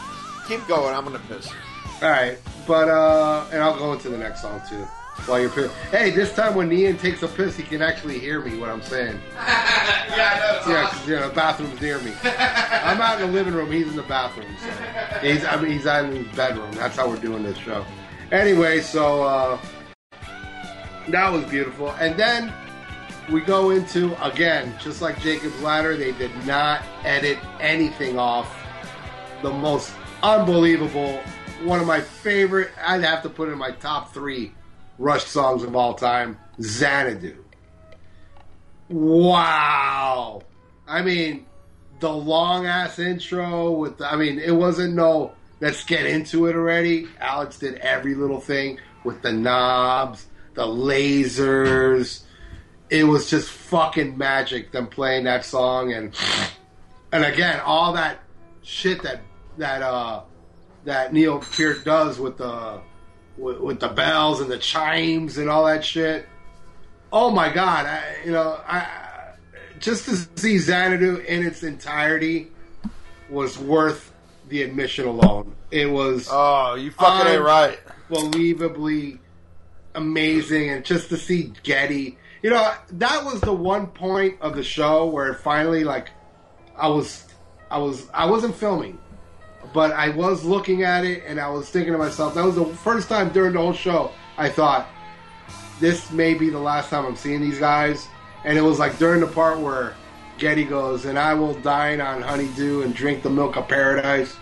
And I just listened to him say that while I was thinking that at the same time and thinking how special this fucking band is. You know, this band is like, for me, they're, and, and you know, it, it's weird because they kind of transcend, you know, audiences because I don't consider myself a nerd. I get laid on a regular basis. You know, I'm not like your typical, you know, Russian. Well, obviously, because I'm not into the synth, synth stuff. But you know, shit like Xanadu is very nerdy. But it still appeals to me. But and it's also that song has all these like twists and turns. But there's parts of that song that's fucking heavy metal. It gets heavy. You know, dun, dun, dun. And, and here's another thing I love about the all the. Uh, it's only it only lasts a second, but what I love so much about Xanadu on Exit Stage Left is that one part of the song where it goes da da da da da da and then Neil goes boom ba boom boom ba, and then it goes right back into the song where the studio version it goes da da da da da da, and it remains silent. Is So that when is that the shit they call Broon's Bane or whatever that they mix? no Boone's Oh, Boone's uh, is the acoustic piece before the trees. Okay, I can't remember. and uh, exit stage left. With ex- look, man, and I know I'm gonna get a lot of bullshit for this, but I love exit stage left more than all the worlds of stage, and I worship all the worlds of stage. But there's something about exit stage left. I don't know, man. All right. Well, when we're, you know, the funny thing is, I was thinking about this. When we're done with this, we're, we're gonna have a cookout, man. I'm making some fucking, got some juicy ass ribeyes. I got some green onion sausage. We doing up some fucking rice and rolling the San Francisco treat. Yeah, And I'm thinking like, we need to listen to Exit Stage Left. let's put that whole album on. Man. Yeah, that's what I'm saying. I. I got this amazing sound system that came in the other day while Ralph was here. yes, it's awesome. It lights up and shit. Oh my god. We're gonna put that on my back patio and listen Yeah. to fucking uh, Exit Stage Left in its entirety. That's our plan. Yes, let's do that, man. And Nice. uh, I, I saw, you know, I, I wonder if anybody out there knows what I'm talking about. That little drum beat where it goes boom, bop, boom, boom, bop. It's just a little little thing that lasts only like two seconds in the song that I always loved from uh, uh, Exit Stage Left. Well, they did it again last night, but even faster, which I even thought was better than the Exit Stage Left. I'm talking about something that only lasts two seconds, people. Well, last night it was a second and it's just magical to me. I don't know why. It's weird. That- That's what makes me a nerd. You know, when I think of that drum beat, I don't think of vagina. I, I, I think of Justin Childers. yeah. I don't think of cock either. yeah, that's why I said you think of Justin Childers. Yeah. Well, let me tell you something. Uh, Xanadu, I have seen them play that before. Uh, I even, I could be wrong, but I think they played that in one of the recent tours, or maybe Yes. Echoes or one of uh, they play, I believe, on the Time Rush Machine. 30? Mach- Uh, I Time know. Machine? Yeah, it was either. Uh, it was. I know for sure it was on uh, Rush 30 that uh, I saw. But the funny thing is, I was looking up. You know, while I was taking a piss and I'm hearing these guys talk, and I was thinking, I was like, "Holy fuck! It's been 25 years since my first Rush show, and my first Rush show was the fucking Presto tour." And I didn't even know until I looked up the set list because I knew Rush, but I wasn't huge, huge into Rush yet. But they played Xanadu at that show, and I don't even remember. You know what I remember? the funniest thing, what, what I remember the most, besides the hooker that gave me head on the way home uh, in the limo, was they played Manhattan Project. I didn't like that song. I was like, Oh, ah, I this- hate that song. I was like, this song sucks. Yeah, that's a horrible song. But uh, man, I'll tell you what, Xanadu, uh, definitely in probably top five, maybe top three Rush songs of all time. I, I have a question. Yes, sir. Manhattan Project or Judgment Day? Manhattan Project. Fuck yeah, I'm, I'm with you all the way there. Judgment Day sucks. It's horrible. Fucking dumbass Uh. Not Abby. But dude, Xanadu. Oh my god! And the my favorite part of that was every time that that that Geddy would be like Xanadu. The smile on his face was oh my god! I, I mean the, the joy. Like I mean these were three guys that really really looked happy last night, and he was like, you know, New Orleans, how are? And they, you know, they, they changed like some cartoons where they show them coming into New Orleans. You know, I'm sure they do it for every city, and that's great. But it made it special for everybody there. You know, like there's something that made it unique about the New Orleans show. And uh, man, these were just guys. You know, you get this vibe that uh, Alex and Geddy really don't want to stop but Neil does. But I mean, here's the thing, you know, and a lot, of, you know, if you're listening to this, chances are you're a huge um, Rush fan, and you know the story. Uh, Neil lost his teenage daughter in a car wreck in the late '90s. A year later, he lost his wife to cancer. Uh, and he went through a real dark period. Rush didn't do anything, and uh, since then, Neil has remarried and he had another daughter. His daughter's like five years old now. And he knows that anything could be taken away from him at any minute. Uh, you know, he's an older man with a younger child. He wants to spend every minute he can with this child. So he doesn't want to be on the road. He doesn't want to be away for three months at that age. I get that. Plus, a drummer of his esteem and everything it's getting harder for him to do it at 60. I love that this is probably the farewell tour. And I totally respect that. And I know it might be a little hard for Alex and Geddy, but you know what? They gave us 40 years of fucking awesome entertainment. You know, you know, concerts and albums that that we will listen to forever. And hopefully our children listen to forever. So if they end like this, that's great. But there is hope that they still might record which I think is incredible because look at Clockwork Angels. Yeah, they still got it, man. For, for, they still for, got it. for some for for a for a band this late in the fucking game, you know, you, you want to hear Clockwork Angels or you want to hear fucking Monster. You know, Clockwork Angels is a great fucking album by a band that's still hungry, that still cares. They're not just putting out something to tour; they're putting out something they believe in. It's not, and, and, and the beautiful thing is, it's not because they're hungry. They're they're very content and happy, but they're true musicians. Oh, yeah, but, I mean, they- it's not. They're not doing it to prove a point. They're doing it to satisfy themselves, and by satisfying themselves with Clockwork Angel, they sure the hell satisfied Oh me yeah, too. and, and, and, and the songs they played off Clockwork Angels, e- even the ones that I thought like, okay, maybe that's not a great opener. It's But- still a good song. they were playing it and Alex is singing background and everything and like the whole band believes in what they're doing. And it's like it's like they made the goulash, man. Yeah. That, that, I- that, that I found very tasty. oh, I, and I, I love goulash. I love yeah, goulash. yeah. Un- Unlike Judgment Day, that shit tastes like dog shit. that shit's terrible. hey, here, and here's another look. Not only am I drunk, All right, Dad. I, I'm sorry. not only am I drunk for the first time on the on the podcast, but I'm going to do something that I've never done before either. What's that? And this is groundbreaking. I'm going to let Ian talk because I'm going to go take a piss. Nice! Holy Yeah. shit! Fucking Dr. Funk's got to take a piss break. Man, I hope he can, you know, I hope he hits the seat, you know, or not, doesn't hit the seat. But anyway, people, Xanadu. Look, I'm hearing Ian. oh, don't piss in the bedroom. I'm drunk as fuck and I gotta pee. That's why I gotta go to the bathroom. I gotta pee. That's awesome. But, uh, so then we get done with Xanadu, which we agree was a total fucking high point, total awesomeness. And then we get into 2112. Holy fucking shit. They played parts 1, 2, I believe 4, and 7. You know, we'll talk about it as a whole. I really, honestly, if you're going to do all this, I really wish you just play the whole fucking, you know, play all fucking 21 minutes of it. Uh, but oh my god, it was so good. It was so good. It was so neat to hear um, shit other than, you know, Temple of Syrinx and the overture, which, you know, that I've heard multiple times. But to hear shit like Presentation and Grand Finale, uh, amazing. But uh, I'd really, I, I would like to hear the whole thing. And a little bone of contention, uh, 2112 is my favorite album. I would have loved to hear Lessons, you know, Passage to Bangkok, Twilight Zone. Holy fucking shit, Twilight Zone. One of my favorite fucking.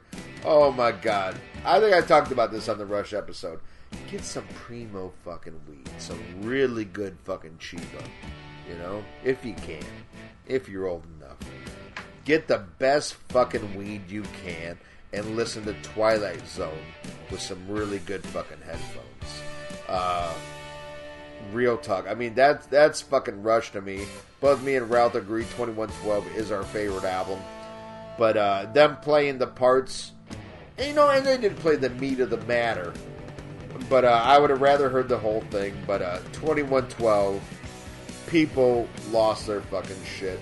I know I did. What'd you think about 2112? The the whole sweet. I, I gotta tell you, um, I, I believe it was the Test for Echoes tour where they did play the complete they, side they one. did they did, and I missed that. I, I and that that's story. man. At least I got to see them do that, right? So uh, it didn't really disappoint me last night.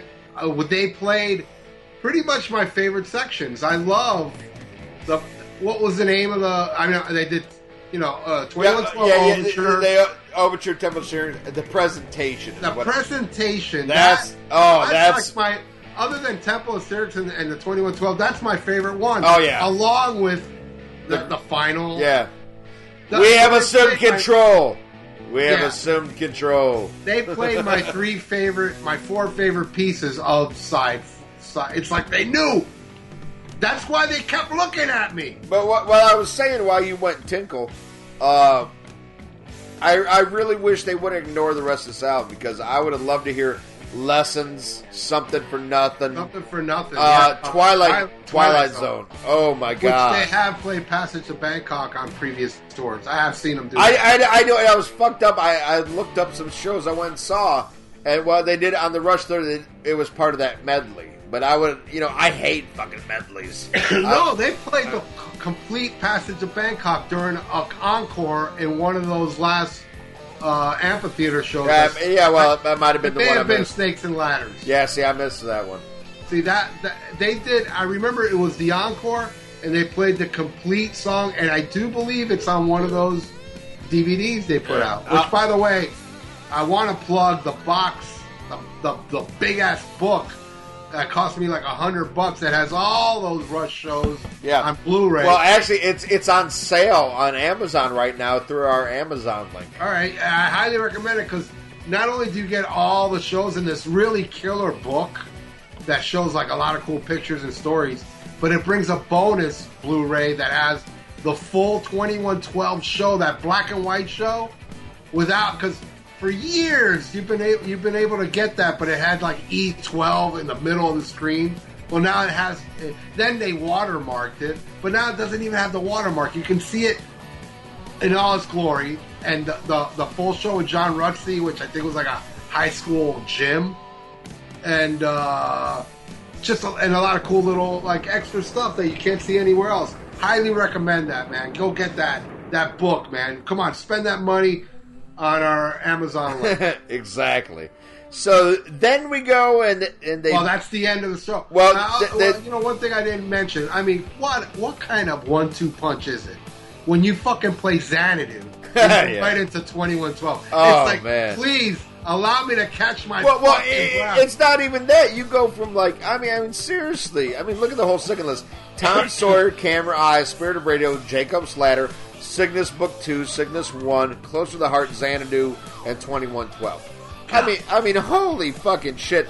But But no, no. Then, but but at least they let us breathe for like Oh, yeah. four minutes because Yeah. what came next, oh my god! I fired up the video camera again, and not only everything that happened from here on out, I filmed oh my god, and everything. a- a- after you know the end, we have assumed And- control. we have yeah. assumed control. After Then, then, then Eugene Levy comes on as Mel But, Mel I mean, Rock. I gotta say, this was so special.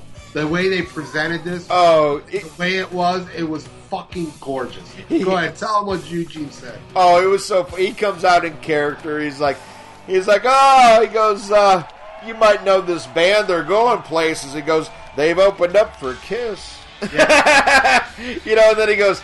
He goes. Hopefully, uh, here pretty soon they get some more members because everybody knows you can't do anything with a three piece. He's like, I hope they get a horn section or something. And uh, it just everybody's laughing and smiling.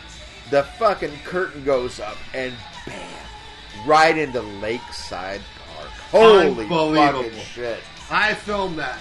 Oh, I filmed everything from here on out. I Willows in the breeze. Oh my god, it was so it was amazing. Lakeside Park, one of my favorite deep cuts, and I, I read somewhere uh, that I can't remember. I want to say Neil, but I could be wrong. I heard one of the members like just hated this song, and I think it's Neil because Neil did not like the lyrics. Like thought it, you know, compared to everything else, and and it is kind of different. But I, I, I love how it just talks about, you know, hanging out in this little fucking park in fucking Canada. You know, like how could you be sad if you're in Canada? You know, everything's free. You know, shit. Yeah, Uh, that, that was fucking uh, amazing. I mean, I and look, uh, I'm talking. You're talking to a guy that saw Rush all the way in 1980. What they played here on out, with the exception of one song, I've never seen them play before. And we were talking deep motherfucking cuts. And after they played Lakeside Park, Oh, they still they were up there pretending to be an opening act yeah. because by that time there was nothing on the stage. Yeah, they, they took every little bit of costume dressing or everything. Everything. Everything is removed. It I mean, it was like a bare fucking stage. yeah, it looked like an opening act. Yeah. Oh, it was amazing. It And he said, so "Hi, everybody. We're Rush." Again, he was up Yeah. Uh, welcome, everybody. We're Rush. Here's a song from our debut album. yeah. And Well, they- well, and- no, no, no, no. Well, no, no. The the, the, the, the the next song was off the second. Oh, album. wait, wait, wait. Yeah, you're right. Then they went into Anthem. That's Oh right. my god! And what I loved is uh, Geddy and Alex both were playing. Uh, I'd never seen uh, Alex do this. It was like a Telecaster or a Stratocaster that it had a paisley cover, and then fucking Geddy had a bass that had the same paisley design on the front as they ripped into Anthem. It was fucking amazing. Was that the song where they showed footage of them playing different instruments? Like Geddy was on drums and Neil was on guitar. Oh no! What was that? Was that? Or maybe that was like earlier in the show. Yeah, that was earlier in the show. What was that? That was Tom Sawyer. That was yeah, you're right, and it was so hilarious because Yeah. Uh, because Neil was pretending to do a guitar solo. Oh and, yeah. and Oh. Alex was doing the bass. oh, Alex was doing the bass, and the way he made fun of Geddy was Yeah. fucking hilarious. And even before that happened, they had footage of three monkeys Yeah. play, playing instruments, which was fucking funny as oh, fuck. Oh, We forgot to mention that. But Anthem, yes, another one of my favorite fucking Rush songs of all time. oh god. Of course, Geddy can't hit those high notes anymore, but it was still. But it still sounded good it still though. sounded good. He still did a It's great still- effort. The, way the, the emotion was behind it. It worked. And It and, worked. and then the part that you were talking about where Yeah, Geddy's he like, goes- we want to do a song off our debut album, and they go into what you're doing. My oh! God. Oh, I was like, holy oh fuck, shit! A, a song I've never seen them play live.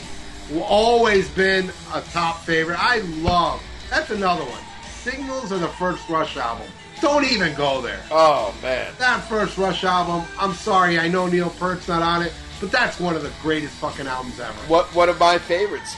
Definitely my top. Definitely, definitely up there, man. I, I'd have to put that right next to to Kings and oh, in, in, in my top five albums. yeah, but- but Permanent Waves. what you're doing was so amazing. Now, the only one that I really like to me signifies a great Rush show that they didn't do, but I had seen them do it in the past, so I didn't make a fucking stink. But in the mood, I would I would have loved to hear in the mood, but In the Mood was a song that, man, they would never, it was never off the set list for many, many, many, many years. And sometimes they wouldn't play Working Man and play just in the yeah, oh yeah.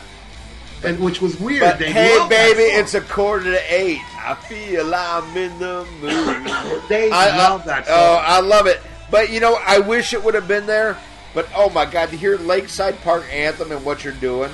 I, I, I accept the change. Oh yeah, and then to end it, the only way they could the out the, the song that got them where they were the first one that made a dent.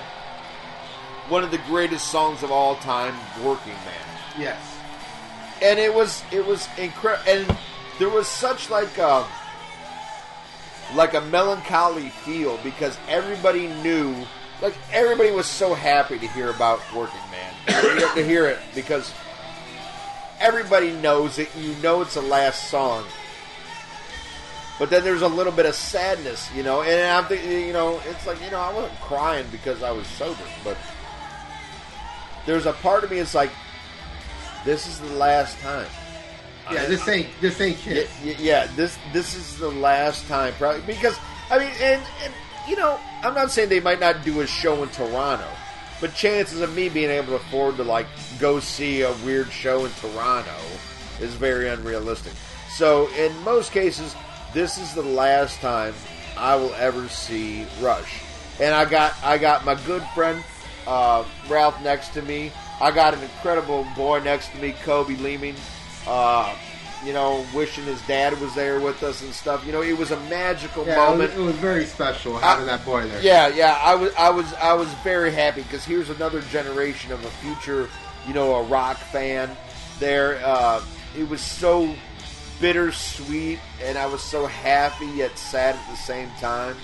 Uh, Well, I could tell you this: uh, if Rush does come again to New Orleans, they didn't they didn't trick you yeah, because it was this is not a farewell tour. They're saying, "Hey, you know what? This may be it, guys." I mean, Yeah. look, we have these situations, and I don't think we're gonna be doing this anymore. But maybe they will, and maybe what they'll do is they'll play New Orleans and Jacksonville, and like you know, maybe five dates instead of twenty.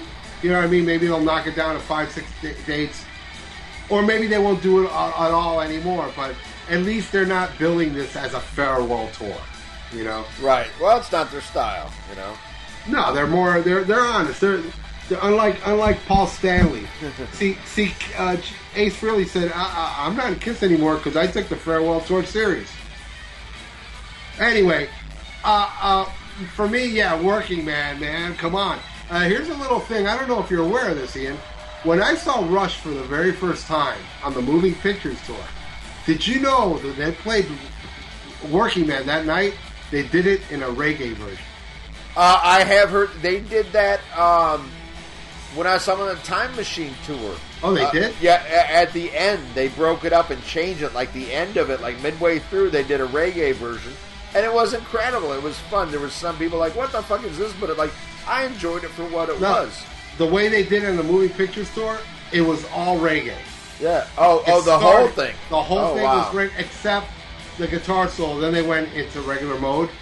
I'm sure, I'm sure there's somebody out there with bootlegs from the moving picture uh, tour that can pull that up. Uh, it's. I remember. I remember vividly. They were playing the reggae thing, and I'm listening. And then all of a sudden, I remember it was my friend Angel Marlowe, who's still on my Facebook. He he turned to me, and goes, "Dude, that's Working Man." When when Geddy started singing. Is that? But get- oh no! Yeah, he was like, "Working good, you know, whatever, you know, the opening line is. I'm drunk, and I know this song by heart. Uh, nine o'clock, punch in, get myself a cold beer. See, I can't hardly remember it now. But he was saying Oh, that no. in a reggae, in a reggae way. And I was like, and I was very, very disappointed. I was like, oh, come on, man. Play Working Man. See, Working Man is a very special song to me because Working Man, I remember vividly the very first time I heard Working Man was on the radio. And I remember like it was yesterday. I heard the song on the radio. I was like, and I knew it was Rush, obviously, because of the voice. I heard Working Man. I go, I need to find this fucking album. I didn't know oh, what album it was on. So I went to the record store and they had the first Rush album there.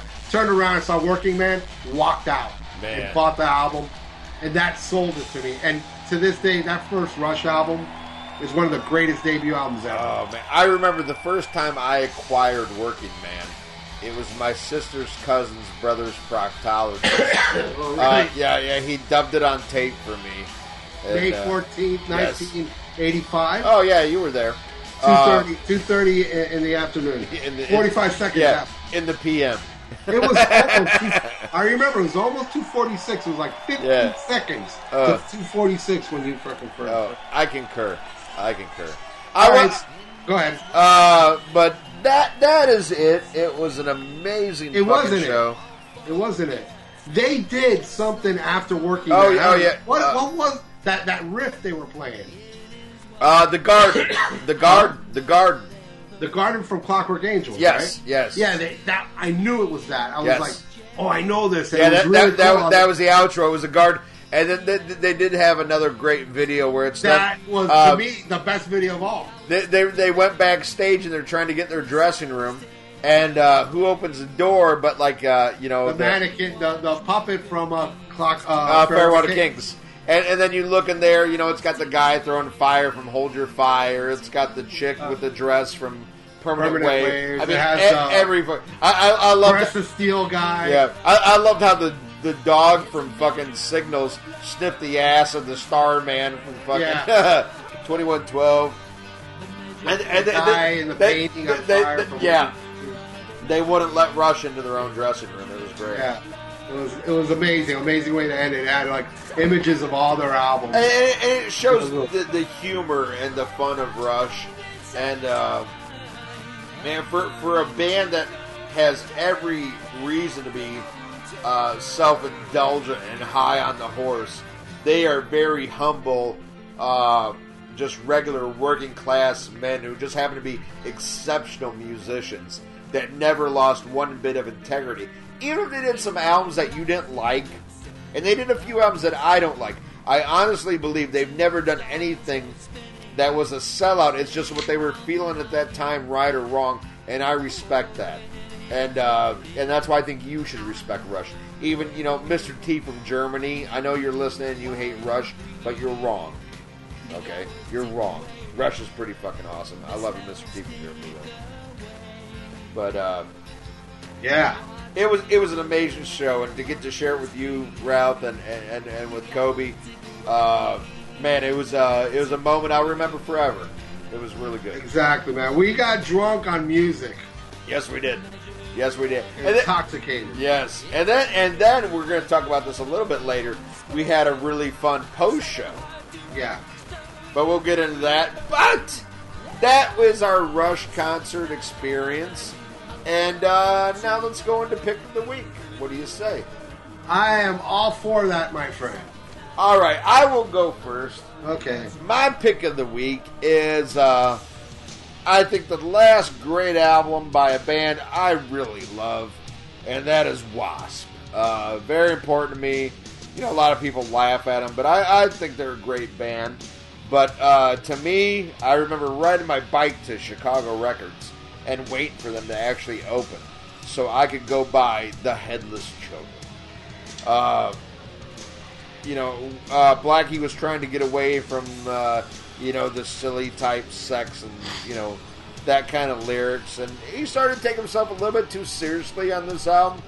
But some songs really benefited by that. Songs like The Heretic, The Lost Child, The Headless Children. And, you know, there, there's some really good shit on here. Oh, Forever Free is a great ballad. Uh, and oh my god, there's some amazing uh, B sides on here too. Uh, cover Locomotive Breath, that's awesome. For Whom the Bell Tolls, why that wasn't on the album, I'll never know.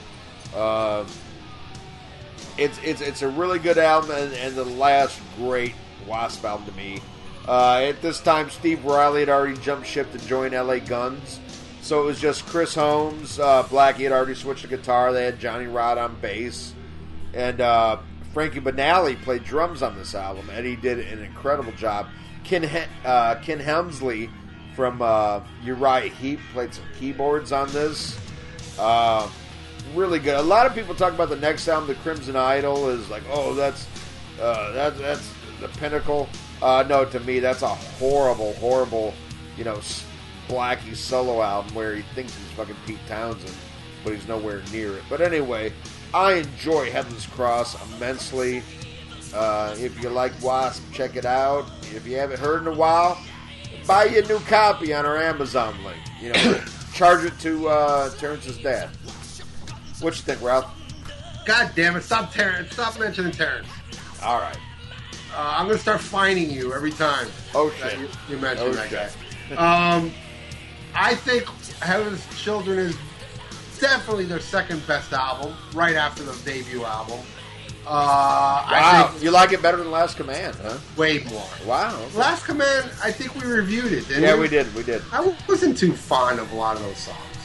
I thought I think that album's very overrated, like you say about Crimson Idol. I, I I I think it's better than Crimson Idol, but I like Crimson Idol. But I like Last Command more. But I like Headless Children more than anyone except for the debut. That album, that first song, man. What is that? Yeah, yeah. Uh, uh, Heretic, Lost The Child. Heretic. Oh, that's an awesome. the song. title track's my favorite. Yeah. Uh, Thunder. What Uh, is it? Thunderhead.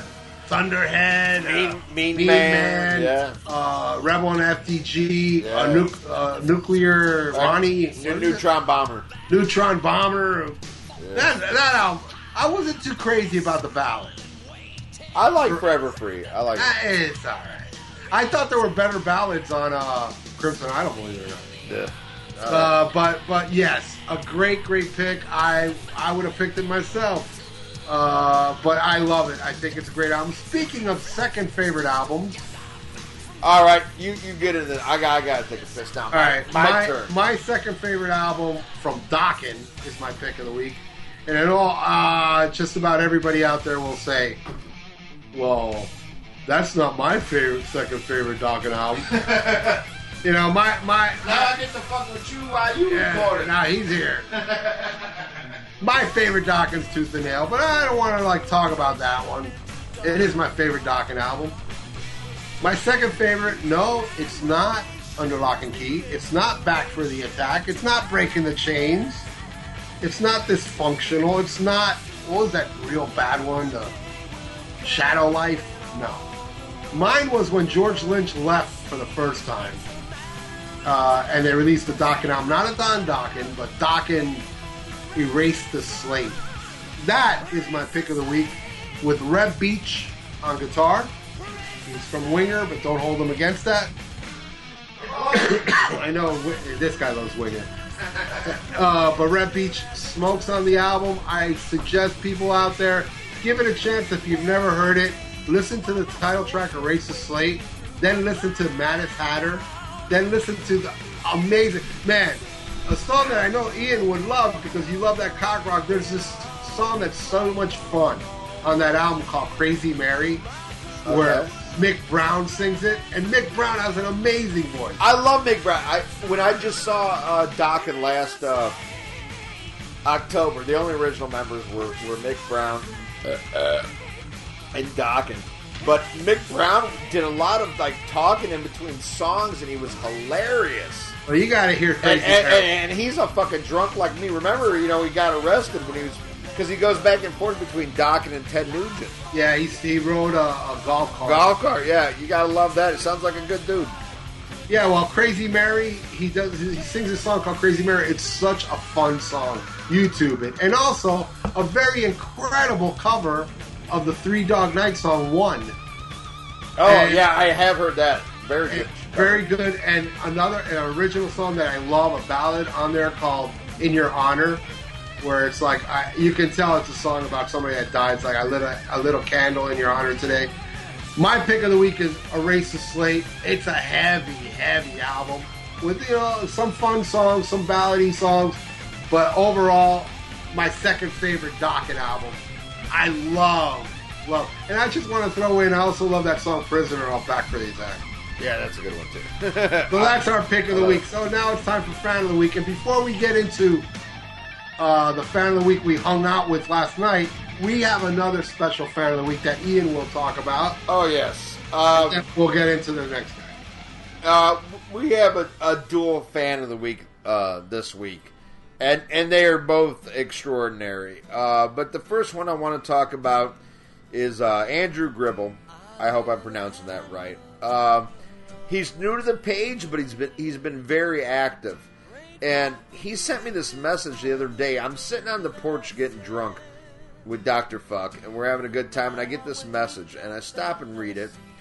And I'm not going to get into specifics because it, it was a, it was a personal message, but uh, and and Andrews had something very traumatic happen, and he said that you know, listen to this podcast. He's a blue collar guy like me, so I think he probably works construction like me.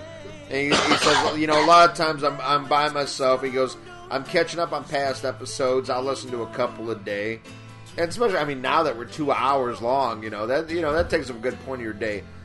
But he said that uh, you know we make him smile and make him forget some of the you know tragic stuff that he has to deal with right now, and that uh, you know I had to stop like in the middle. You know, me and Ralph were talking. I'm just checking my Facebook shit. And I see this. I'm like, hold on. I'm, I'm like, you got to read this. You know, and uh, Yeah, I read it and I was floored by what I read, and it was very. I mean, it was. It's a very traumatic experience. One, right. Perhaps the worst thing one can go through. Right, and it's you know, And- it's very but- very personal, but uh, But, but for him to say that how we helped him was like the greatest honor you can give, you know, me or Ian. You know, it's like, uh, dude. I mean, we're doing what we're doing, and if we bring you happiness in such a dark part of your life, it, it means everything to us, and we really appreciate that. And it's hats off to you, my man, and uh, my heart goes out to you and your family.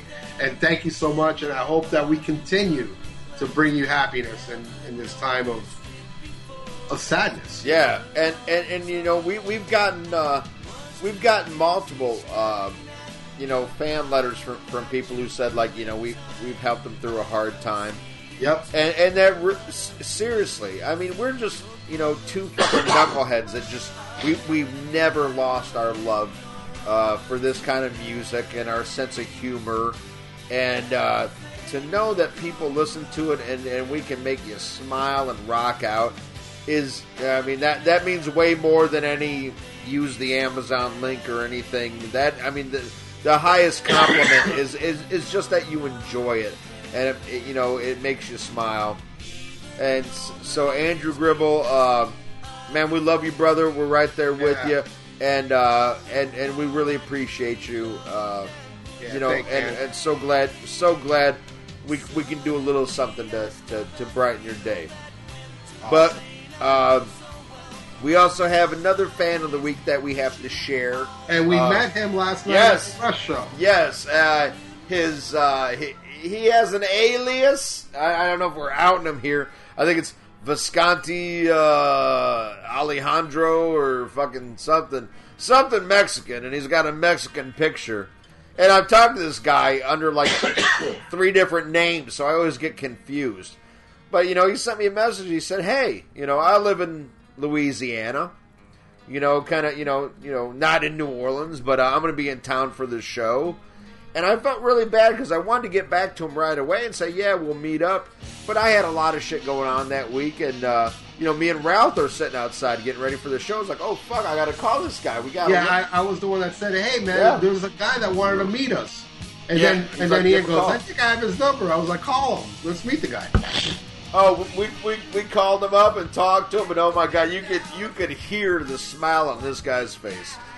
And uh, and I met up with him at well, we all met up with him at the show, and uh, had a lot of fun. It was so neat, you know, getting to meet a, a listener. Yeah. and, and and then he was good enough, you know, him and him and his wife were gracious enough to meet us after the show. They came to the bar that I live above, and I, I'll tell you, in all honesty, me and Rev, because we had the night at Bourbon, and then we kind of got up early, we were so dead by the end of the Rush show. It's kind of like, oh my god, I could go to bed right now. And then like, holy fuck, this fan wants to meet us. Like, we, we gotta, you know, we gotta at least have a fucking drink with this guy. Yeah. And we ended up staying down there for like almost two hours, and we drank a lot of beers and had a lot of fun. And it was great, great, a great conversation, a great flow. His girlfriend's awesome. Oh yeah, they were both great, great people, and and the way he would like say to me, you know, like because the thing he he he discovered the podcast through my reviews. He would watch my reviews first, and he would bring up little things about my reviews, which a lot of people do, and I, don't really watch my reviews because I, once I tape them, I put them up, and that's it. but then people start bringing up parts of my review that I have to go back and listen. He was telling me about the Peter Criss 1978 how I was like I looked pissed off and stuff. So now I got to go back and watch that one too. And it was because of that, my YouTube channel, I wrote, "Hey, I got a podcast now." That he actually got turned on to our podcast, and he knew so much shit about our podcast, and he brought up certain episodes like the Queen one, and oh yeah. uh, he was su- such a cool guy. Yeah. His real name, I, I hope we're not getting him in trouble, is Jacob Wood. And Jacob Ladder. or- yeah, Jacob Ladder. Jacob Ladder. we- Jacob Ladder. Jake, Jacob Jacob Wood. Super cool dude. Oh my And, god. Uh, was wearing a badass fly by night shirt last night too. and, uh, and we had so much fun. It was so nice interacting, you know, with listeners and having fun. And uh, man, if we get any other listeners that, you know, come to the New Orleans area or maybe come to the Miami Beach area, uh, it was really fun, man. And it, it, it was it was nice to hear that you know people do get uh, so much enjoyment from this show, and it wasn't like an ego stroke. It was just like, hey, here's another like-minded metal fan, and that's what we did. We talked about music so much. We we were talking about Randy Rhoads and and fucking Death, Chuck Schuldiner, and fucking Death Angel and shit. And, Thrash and Thrasher died. yeah, oh, it was it was all about music and shit. It was so much fun You be. know, you know, last night, you know, right now, I just thought of something, man. You know what would be super cool, and I don't know if it would ever happen. But What's it that? Would, it would be the coolest thing ever. What's like that? everybody we know online that we've never met, like your Thomas Black and your Justin Childers and Bill Wang. we do a cruise. We go on that Monsters of Rock cruise. Did you see that lineup next year? Y&T, uh, Queensryche, Loudness, all that shit. We all go on the cruise together, man. All How right. cool would that be? You you heard it here first. So you motherfuckers need to buy a shitload of stuff off the I'm Amazon going. link so I can I'm go. going. Yeah, going. well, I, I I don't know if I can go. Come on, dude. It's next February. Got enough time. Yeah, well, I, I don't I don't know, but uh, All right, fuck Ian. Everybody else. yeah, yeah, fuck. yeah. I, I mean, Doctor Fuck's the real star. Just go hang out with him. maybe maybe I can talk to you guys on Skype. Yeah. But uh, oh my god, it was it was an incredible night, uh, and we were so honored and so humble, uh, you know, to meet somebody that was that big a fan of the show, you know, and uh, you know, it, it, and just you know, talk like like Rick, like we talk on this show. This is how we were hanging out with Justin and his girl last night, you know, just talking about metal, having a good time. My favorite part is uh, he, he made, his girl listen to the fucking uh, the podcast, and she's like, "Wait a minute." She's like, "Are you the snoring guy too?" that she knew Oh, yeah. from your Well, that wasn't from the podcast. That was no, but that was from your videos. But this yeah, guy, no, she, yeah, she knew you. She recognized, but then she said later on, Wait a second. This is the guy that sleeps through the reviews. Yeah, yeah. No, she thought she knew me, and I was like, "Well, you might know my work from To Catch a Predator." Yeah, yeah. and, and cops. yeah, and cops. But uh, oh my god, it was it was so nice to to to interact with fan of the show, and uh, what a way to cap off an incredible night. I, I- really enjoyed it. All right, Ian. So But, that uh, brings an end to our show. well, let's, uh, you know- let's do you know our little We got we got to talk about the usual. We gotta think yeah. that metalstation.com. That's what I meant. To get into Yes, that. yes, we're very proud of that. And and hey, let's give it up to fucking Mike Tyler for his Friday night show. Uh, that's doing really good right now. I hope all of you guys check that out Friday nights at 1 a.m. Um, we're so proud to be part of that metalstation.com, and it's helping us grow, and we hope we help them grow. Um, iTunes, iTunes numbers are through the roof, and we're so happy. If you can, please leave a fucking review and a, and a five star rating. We've had a couple of good reviews last week. Always makes me happy. Uh, glad everybody's checking out the show. I'm glad it's growing. If you don't go on iTunes, you know, the, you know, you can go on Podbean. You can go on, uh, you know, we got the uh, the YouTube page, and come on the Facebook page, man, because if you, if you want, uh, you know, any chance of meeting us or hanging us out, or if you just want to talk to us on a regular basis, we're very active on the Facebook page, and there's so Yeah. much to do. You know, another cool thing that I think people would really enjoy: check out the photos that are on our Facebook page. I usually like Monday through Friday. I usually put up three photos a day, and I put up some videos. But I've got all these amazing pictures, like ads for you know classic albums when they came out. We have like almost sixteen hundred photos on our page. Amazing. Steal them, take them, tell people you found it. We don't give a fuck. And also recently put on their historic pictures of me and Ian together for the first time. That's true. That that's true. People have been going nuts to finally see us together. Drinking beer. Yeah, and oh my god, what what a fucking what a weekend we've had. It, it's it's been a pleasure, Ralph. And Uh, and Ian, I also want to tell the people, good folks out there, that if you go on our YouTube page, by the time this is up, you can see video footage of me and Ian outside drunk uh, in his little uh, what do you call that back there patio. I don't know. in your patio, you know, where there's footage of us out there babbling drunk. So check that Yeah. out on our YouTube page. and, and we're getting ready to go out there now and Yeah. drink more beer, listen to fucking Exit Stage Left, and cook some fucking ribeyes. So Let's you know- go. Let's you know, do it. I'm there, hungry. Let's go. there could be you know more extra shit coming soon. That's right. Um, but yeah, you know, check us out in all the usual ways, please. There is the Amazon link uh, on our Podbean page. It doesn't cost you a penny. Uh, some of the shit we talked about, like, oh, I forgot about that Rush album, I forgot about this Rush album. Buy it using our Amazon link. Doesn't cost you a penny more, and it, it sends a little bit money to help offset the costs that we spend to do the show. But uh, man, we're so glad people enjoy this. That we've touched people's lives, and and you've touched us just as much in that special spot. We appreciate it. It really it means the world. Me and Ralph were really taken back by meeting people that really enjoy what we do. Because I mean, mainly we do this for us, but to know that other people enjoy it as well. I mean, that's the fucking icing on the cake. You know, like, Yeah. like Paul Stanley says, some people like steak, some people like cheesecake. We're everything to everybody. Hi, I fight crime. All right, so uh, before we end, I think we got a little time left. What do you say we play some music, Ian? Oh hell yeah! I want to play uh, uh, an incredible cover uh, that somebody did for Alice Cooper, and that somebody is somebody that you think I hate a lot, but I gotta tell you, he did an amazing cover of Black Widow. You know what I'm talking about? Bruce Dickinson. That's right. I love, and I love that album. What's that album called? That Uh, is, album? that, is that Humanary Stew? Humanary Stew, great tribute album. And Bruce Dickinson does an amazing, amazing version of Black Widow. And it's one of my favorite Alice Cooper songs, period, off Welcome to My Nightmare. So this is Bruce Dickinson with Black Widow. And here, my prize, the Black Widow. Isn't she lovely and so deadly? Her kiss is 15 times more poisonous than the rattlesnake. And you see, her venom is highly neurotoxic, which is to say that it attacks the central nervous system, causing intense pain, profuse sweating, difficulty in breathing, loss of consciousness, violent convulsions, and finally, death.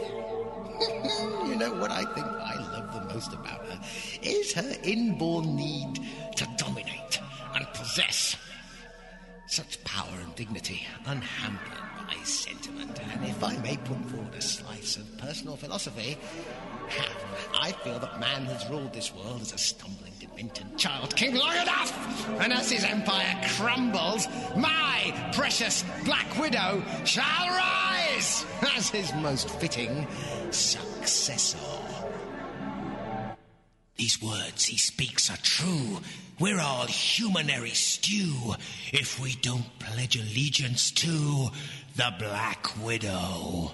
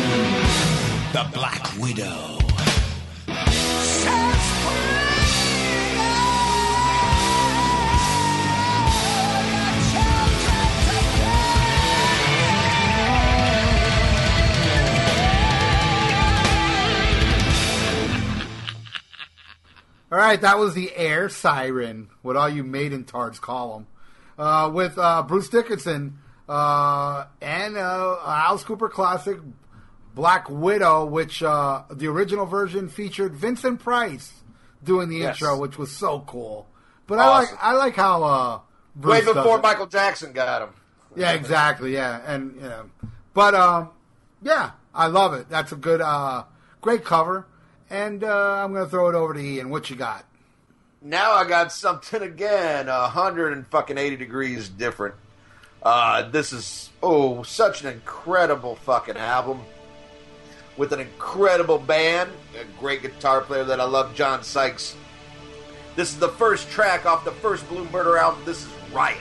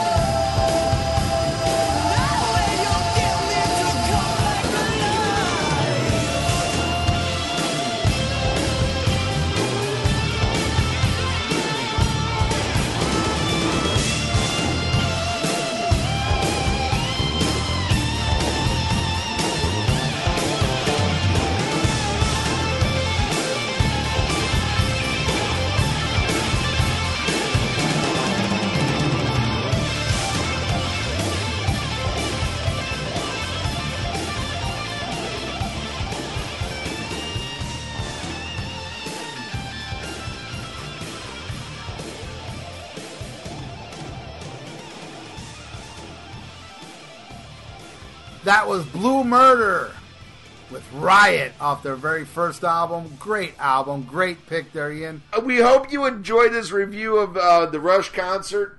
Whether you know whether you like Rush or not, I still think it's a great episode, like any episode. Yeah. But if you're more particular, you know, you have to hear about, you know, a certain something, something. Come back next week because we have the only living Beatle we could afford, Ringo Starr. Ringo. Ringo Starr will be here to specifically talk about the Andy Gibb classic Shadow Dancing.